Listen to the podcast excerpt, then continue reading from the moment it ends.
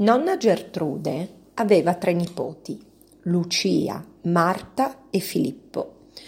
Una domenica li invitò a pranzo e decise di fare una bella torta con le sue mele appena raccolte. Per una torta ne usò quattro. Alla fine, visto l'entusiasmo dei nipoti, diede loro una cassetta di mele da distribuire in parti uguali. Ogni cassetta conteneva tre volte di più rispetto a quelle usate. Quante mele riceverà ogni nipote? E quante torte riuscirà a fare ognuno di loro?